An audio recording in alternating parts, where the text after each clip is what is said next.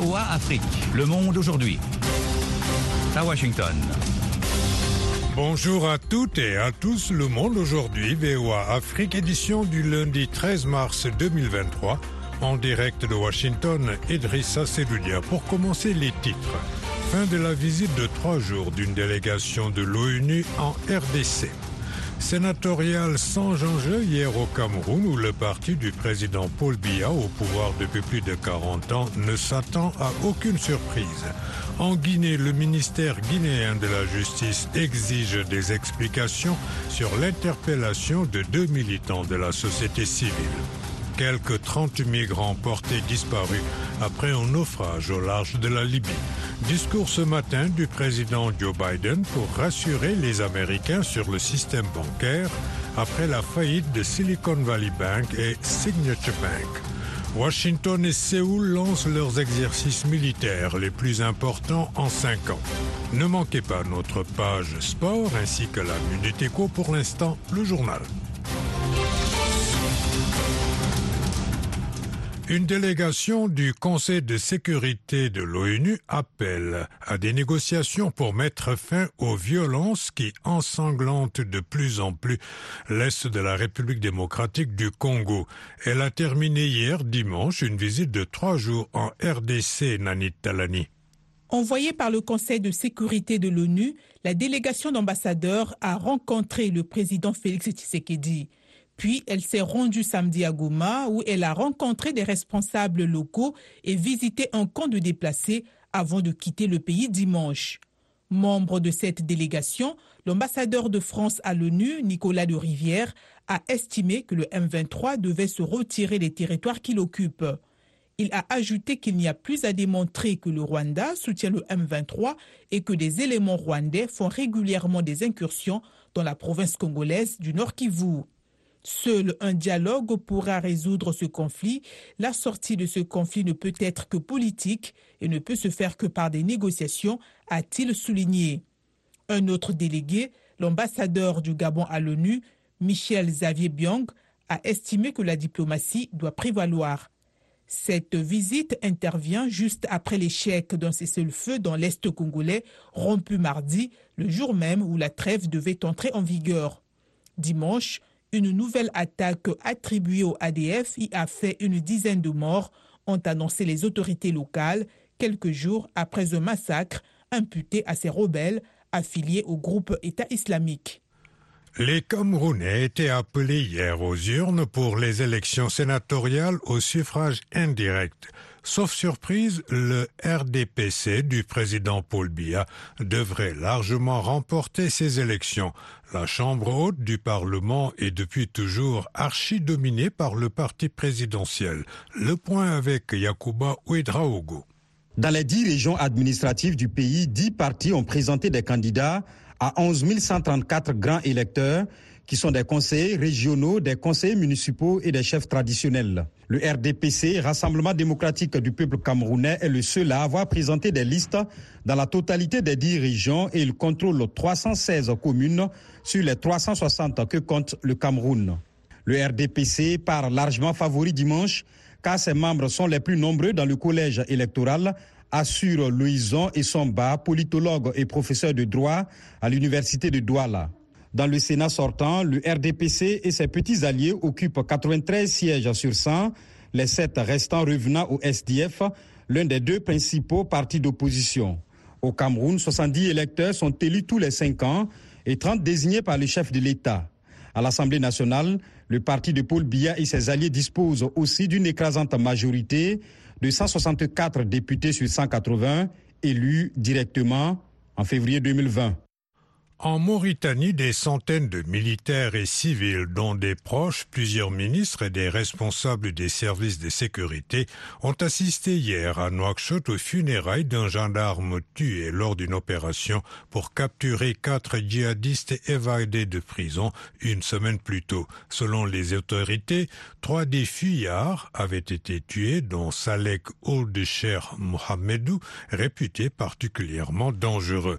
Le quatrième a été capturé vivant lors d'un affrontement avec les quatre fugitifs dans la région de Ladrar, à des centaines de kilomètres à travers le désert. Deux gardes avaient trouvé la mort lors de leur évasion. Le ministère guinéen de la Justice exige des explications sur l'interpellation de deux militants de la société civile. Cette action est susceptible de remettre en cause une tentative de reprise du dialogue rompu entre l'opposition et le gouvernement de transition. Abdurrahman Dia. Abdul Sako et Ismaël Diallo ont été interpellés samedi pour des raisons non communiquées, puis relâchés. Le ministère de la Justice a laissé entendre que les gendarmes ont interpellé les deux hommes en dehors des procédures. Il a publié dimanche un communiqué pour prendre ses distances avec des interpellations dont il dit avoir pris connaissance dans la presse. Il réclame au parquet un rapport circonstancié et assure qu'il ne tolérera aucune démarche violant les droits de tout citoyen en conflit avec la loi. Abdul Sako et Ismaël Diallo font partie d'organisations réclamant un retour rapide des civils à la tête de ce pays dirigé par des militaires depuis 2021. Ils ont été interpellés au moment où junte et opposition semblent amorcer une tentative de reprise de contact. Une rencontre entre un regroupement dit de forces vives, le gouvernement et des religieux pourrait avoir lieu ce lundi. Cette coalition de partis politiques, de syndicats et d'organisations a dénoncé les interpellations des deux hommes comme un acte liberticide qui compromet les démarches entamées par les autorités religieuses pour calmer les tensions sociopolitiques. Quelques 30 migrants sont portés disparus après un naufrage dimanche au large de la Libye pendant la tentative de sauvetage par un bateau cargo naviguant dans la zone. Cette nouvelle tragédie survient deux semaines après le naufrage au large de la Calabre, sud de l'Italie, d'une embarcation qui transportait quelques 180 personnes. Il a fait 76 morts et des corps continuent de s'échouer sur le rivage tous les jours. Ce naufrage a choqué l'Italie et suscité de vives critiques contre le gouvernement d'extrême droite de Giorgia Meloni, élu sur une ligne anti-migrants. VOA Afrique à Washington, vous êtes à l'écoute du monde aujourd'hui. Le président américain Joe Biden a fait savoir qu'il s'exprimera ce lundi matin pour rassurer les Américains sur le système bancaire après la faillite de Silicon Valley Bank et Signature Bank. Dimanche, les autorités américaines ont annoncé une série de mesures pour rassurer particuliers et entreprises sur la solidité du système bancaire américain et vont notamment garantir le retrait de l'intégralité des dépôts de la banque en faillite Silicon Valley Bank. L'Iran indique que tout était prêt pour mener à bien un échange de prisonniers avec les États-Unis.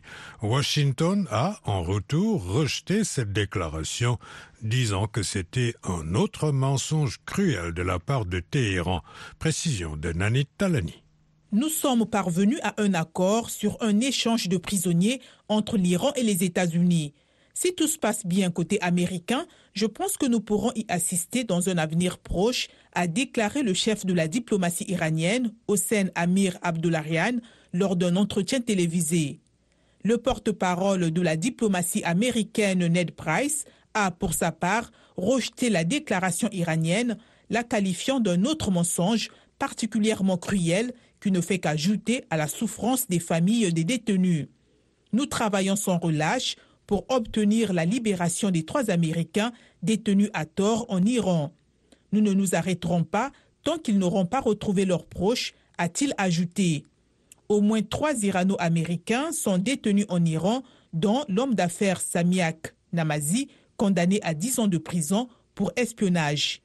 Il a donné un entretien inédit à CNN depuis sa prison à Téhéran, appelant le président Joe Biden à mettre la liberté d'innocents américains au-dessus de la politique en favorisant leur libération. De son côté, Téhéran avait fait état en août de la détention de dizaines de ses ressortissants aux États-Unis, dont deux accusés d'avoir détourné les sanctions américaines prises contre l'Iran.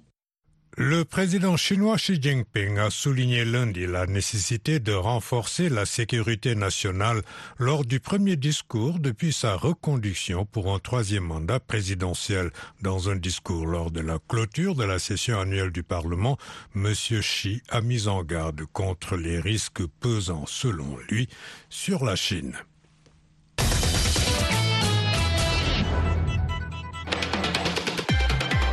La Minute Éco, Nathalie Barge. Près de 183 000 touristes étrangers ont visité la Gambie en 2022, soit une hausse de 56% par rapport à 2021, selon le gouverneur de la Banque centrale, Boua Seydi, disant que cette progression a permis de porter les réserves de change à 464 millions de dollars.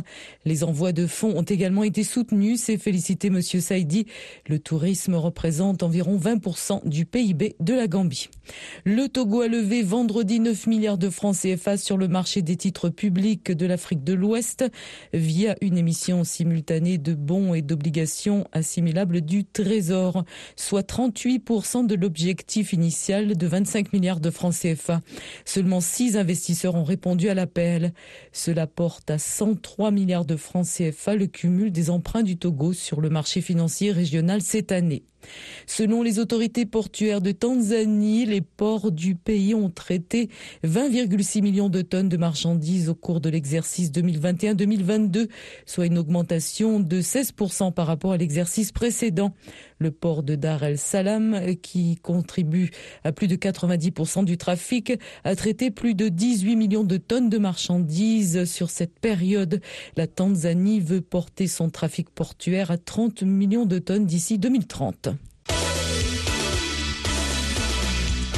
Merci Nathalie. Les sports à présent avec Élisée Ompatine. Élisée, bonjour.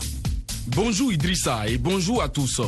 La balle au panier pour commencer avec le coup d'envoi de la saison 3 de la Basketball Africa League.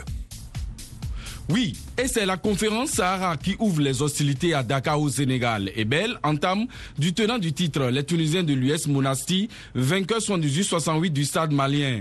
Le Rwanda Energy Group a réussi aussi son entrée en battant Kwara Falcon du Nigeria 64-48. En revanche, l'Ice Douane, le club hôte, a raté ses débuts en s'inclinant 70 à 76 devant les Ivoiriens de l'Abidjan Basket Club. La suite des matchs de cette conférence demain avec la deuxième journée. Football à présent, un autre trophée continental pour le Sénégal. Tout à fait. Après la canne senior au Cameroun, le Chan en Algérie et la canne de beach soccer du côté de Mozambique, c'est au tour des juniors de remporter la canne de leur catégorie en Égypte. En finale, les Lionceaux sénégalais ont battu la Gambie 2 buts à 0. Après trois finales d'affilée perdues en 2015, 2017 et 2019, le Sénégal remporte enfin sa première canne des moins de 20 ans. À noter que le Nigeria complète le podium après avoir battu la Tunisie en match de classement. Ces quatre sélections représenteront le continent à la prochaine Coupe du Monde prévue en Indonésie. On enchaîne maintenant avec la Ligue des champions de la CAF, la fin de la quatrième journée de la phase de groupe. Et on a eu droit à trois matchs avec une inhabituelle défaite de 5 buts à 2 concédée par Al Ali du Caire sur le terrain de Mamelody Sundowns. Le club Cairot, plus que jamais en difficulté dans ce groupe B avec 4 points, loin derrière les Sud-Africains qui comptent 10. Un de plus que les Soudanais d'Al Hilal classé deuxième. Le Coton Sport de Garoua déjà éliminé ferme la marche avec 0 points. Dans le groupe A, le Huidad de Casablanca enchaîne avec une seconde victoire. Exactement Idrissa, victoire du tenant du titre 2-0 sur le Petro Atlético à Luanda. Un succès qui le propulse à la première place avec 9 unités, deux points de plus que les Algériens de la JS Kabylie, tombeurs des Congolais de l'SV Club score 2 buts à 1. Une défaite qui compromet les chances de qualification du club de Kinshasa, dernier avec 3 points. On écoute son entraîneur Raoul Chungu. Je crois qu'on a été surpassé par la rapidité. On ne pouvait pas continuer à défendre pendant plus de moins 45 minutes. On voulait marquer alourdi le score. On s'est mal positionné et ils n'ont pas su défendre. Voilà. On a pêché par de balles aériennes. Je crois qu'il y avait possibilité de jouer au sol. On a essayé, mais en deuxième mi-temps, après le, le but égalisateur, ils étaient pressés. Ils voulaient peut-être trouver la solution, mais ce n'est pas de cette manière qu'on trouve la solution. JSK était plus mobile, ils étaient plus entrepreneurs, contrairement à ce qu'il a, le visage qu'ils ont montré à, au match aller. l'équipe essaie de transformer. La cinquième journée est prévue pour cette fin de semaine. Merci, Élisée.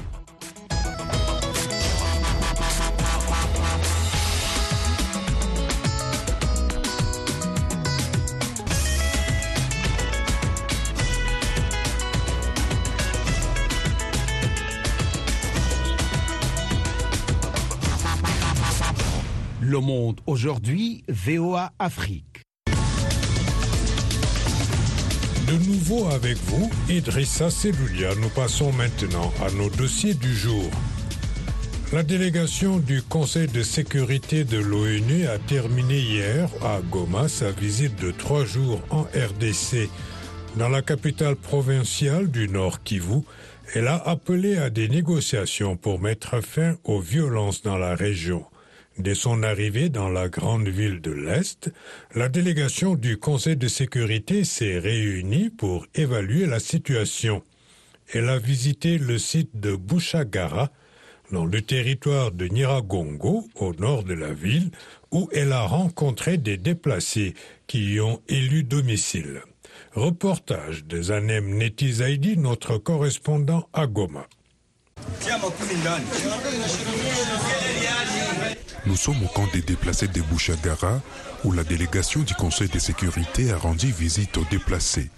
Ces derniers espèrent un retour de la paix pour pouvoir rentrer chez eux. Angèle Bourengo, qui vit ici, dit qu'elle n'a jamais reçu d'aide. Elle veut que la guerre prenne fin pour qu'elle puisse retourner chez elle. D'une manière générale, nous sommes dans une situation difficile ici à Bouchagara. Nous n'avons jamais reçu d'aide, mais quand nous entendons que cette délégation doit venir ici, nous espérons le retour de la paix dans notre pays et de l'aide humanitaire. La société civile du Nord Kivu pense que cette guerre peut se terminer si la communauté internationale se montre plus exigeante envers le Rwanda. Elle suggère que le Conseil de sécurité exige un dialogue entre le gouvernement rwandais et le FDLR. Placide Nzilamba, porte-parole de la société civile du Nord Kivu. C'est leur dire de demander au gouvernement rwandais de retirer ses militaires sur le sol congolais. D'aider, c'est leur dire de demander au gouvernement rwandais d'engager de pourparler avec les FDLR ils l'ont obligé aux gens du Sud-Soudan ils se sont parlé, ils ont résolu leurs questions. Ils l'ont exigé au peuple congolais. Nous parlons avec nos, nos, groupes armés et nous sommes en cours de trouver la solution. Pourquoi ils ne veulent pas l'exiger au Rwanda? La délégation du Conseil de sécurité de l'ONU a assuré que l'ONU est préoccupée par ce qui se passe en RDC et a insisté sur le retrait des rebelles du M23 et le dépôt des armes par les autres groupes armés. Nicolas Desrivières est le représentant permanent de la France auprès de l'ONU. La souveraineté, l'indépendance, l'intégrité territoriale de ce pays sont des choses essentielles, ça n'est pas négociable. Sur la situation sécuritaire, notre but est très clair. Tous les membres des groupes armés doivent renoncer à la violence et le M23 doit se retirer. Après avoir bombardé plusieurs quartiers de la cité des Saké au nord Kivu, les rebelles du M23 ont annoncé qu'ils respecteraient le cessez-le-feu et qu'ils se retireraient des villages qu'ils contrôlent au profit de la force régionale de l'EAC. Zanem Netizaidi, à Goma, pour VOA Afrique. VOA Afrique, votre rendez-vous quotidien à Bukavu sur 97.4 FM. En Guinée équatoriale, l'épidémie de fièvre à virus Marbourg, qui sévit principalement dans la province de Kientem, dans le nord-ouest, a un impact économique réel. C'est une zone frontalière du Cameroun et du Gabon et où les activités économiques sont au ralenti. Les détails avec notre correspondant à Malabo, Samuel Obiangbana. Depuis que la province de Kientem a été mise en quarantaine il y a près d'un mois, les équato-guinéens subissent les conséquences de cette mesure. Andrés Obama et Boutiki Ebibine, ville équato-guinéenne située à la frontière avec le Cameroun et le Gabon. Euh, maintenant, là, comme la, la, situation de la frontière, c'est ça qui nous, nous laisse maintenant là, que les gens là ne traversent pas. C'est ça. Les gens là, ils venaient acheter la bière, le vin, le whisky, la sardine, le produit, la crème comme pour le corps. C'est ça, c'est ça qu'ils venaient acheter là. Beaucoup de choses même. Bon, avant là, je vendais à 1 million, poussé 2 millions. C'est comme ça que je vendais avant là. Mais maintenant là, on arrive quand même à, à 300 000. Le sou qu'on vend plus maintenant, là, c'est 250, 300 000, c'est ça comme là. Donc, ça ne va pas comme avant. On souffre déjà. La province de Kientem est considérée comme la porte d'entrée des produits agricoles en provenance du Cameroun pour approvisionner les marchés. Elle est aussi une véritable zone d'échanges commerciaux. Krasinta Ada, la cinquantaine, est revendeuse de produits agricoles au marché Semou à Malabo. Elle plaide pour la levée de la mesure de mise en quarantaine.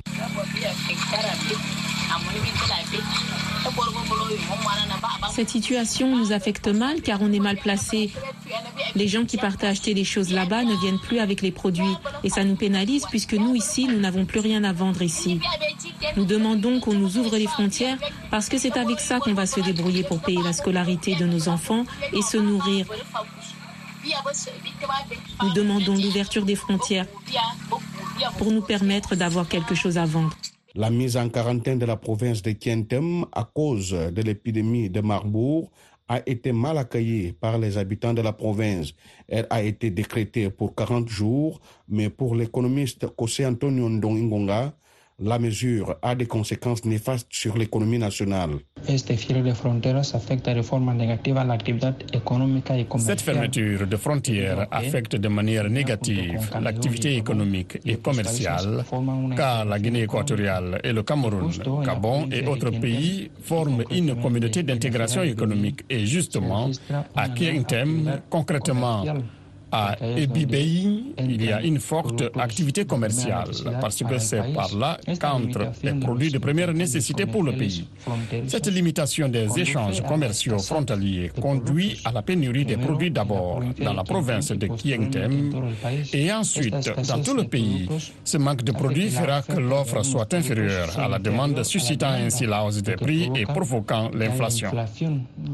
Samuel Obiambana Marabo pour VOA Afrique. Restez à l'écoute de VOA Afrique 24 heures sur 24 sur 104.3 FM à Brazzaville et 98.3 FM à Pointe-Noire. Au Mali, c'est officiel, le gouvernement de transition a annoncé le report du référendum qui était prévu pour le 19 mars. La recherche du consensus et l'inclusivité sont parmi les raisons évoquées pour justifier ce report. Selon le porte-parole du gouvernement, il est nécessaire de terminer les travaux de découpage administratif afin de mettre à jour la carte administrative du Mali. À Bamako, les réactions divergent. Mariam Kouyaté a recueilli l'avis des femmes dans la capitale malienne. Son reportage. Pour beaucoup de Maliens, l'annonce de ce report n'est pas une surprise. Nana Aïcha membre du consortium des femmes dans la transition sociopolitique au Mali, estime que les conditions ne sont pas réunies pour des élections transparentes. À mon humble avis, c'est une sage décision. Et j'explique pourquoi pour moi. C'est la nouvelle loi fondamentale qui va régir la vie de toutes les Maliennes et tous les Maliens une fois qu'elle sera votée. Dès lors, il est indispensable que le plus grand nombre de citoyennes et citoyens prennent connaissance de son contenu avant d'aller voter. Et une deuxième raison, c'est que les nouvelles régions créées au Mali depuis 2012 ne sont pas encore opérationnelles.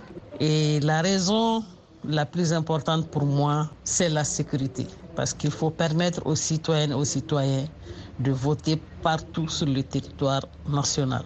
Depuis quelque temps, la tenue du référendum suscite un tollé au sein de la classe politique et de la société civile.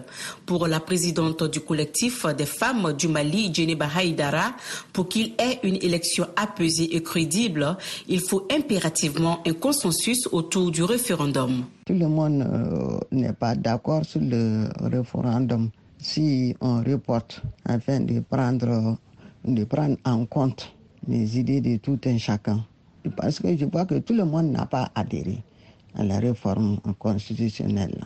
Il faut prendre contact avec les autres, il faut qu'on se mette d'accord. Donc, à mon avis, le report, je suis de cet avis. La présidente de l'Association des jeunes pour la citoyenneté active et démocratie, Adam Diko, déplore beaucoup de retard. Selon elle, le Mali est un pays démocratique et qu'il faut donc organiser obligatoirement des élections.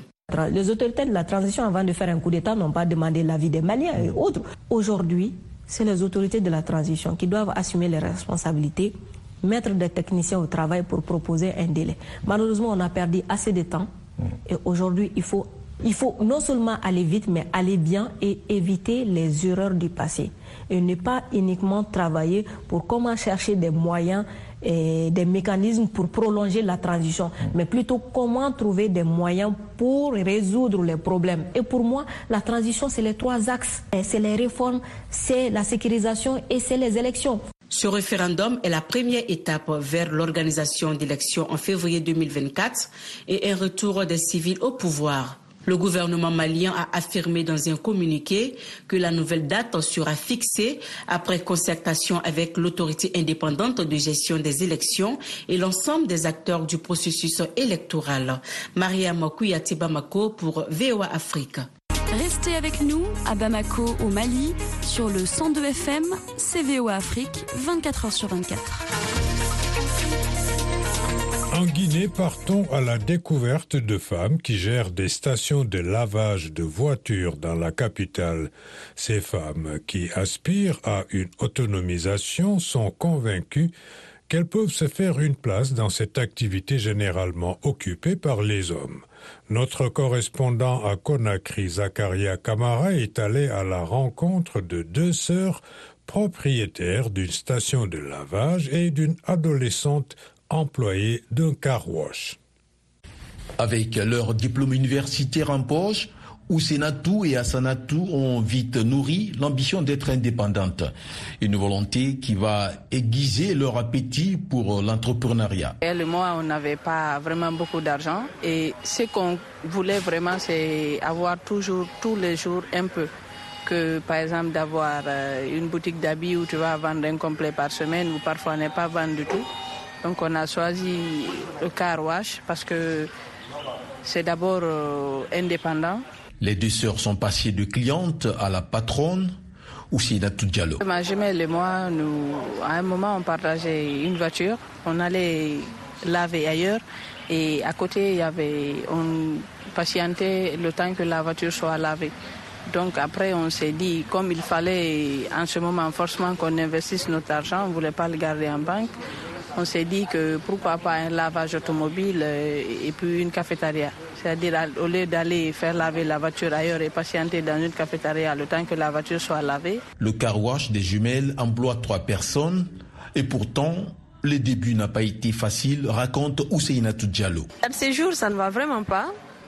Et tu te réveilles d'abord pas trop en forme. Tu arrives au boulot, c'est autre chose. On te dit les machines sont gâtées alors qu'il y a des clients. Ça commence à se stresser, c'est trop stressant en fait. J'ai même remarqué qu'il y a des cheveux blancs qui ont commencé à sortir sur ma tête. Donc, parfois, il y a de ces clients aussi qui sont très compliqués, mais on fait avec parce que c'est notre local, c'est notre business, on est obligé. Les clients que nous avons rencontrés sur les lieux se disent satisfaits des services proposés par les jumelles. Très très satisfait parce que un, c'est très rare de voir des jeunes filles comme ça faire ce genre de boulot. C'est vraiment impressionnant si je peux dire comme ça.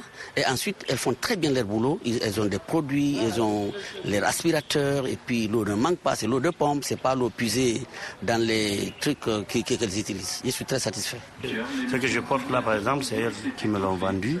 Donc je trouve qu'elles ont dépassé cette idée que la femme a de dire qu'il faut attendre qu'un homme vienne nous aider.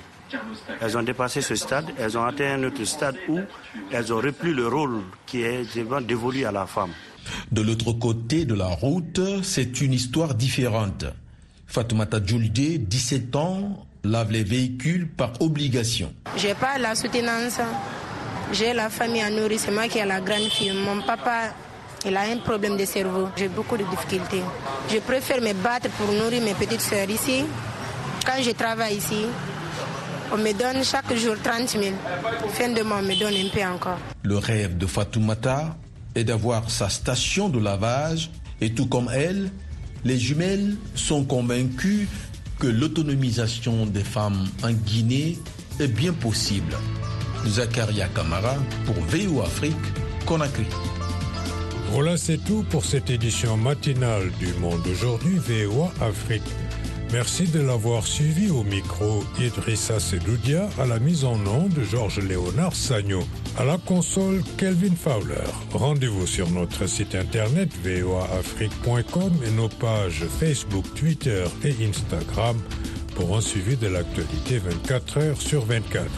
Bonne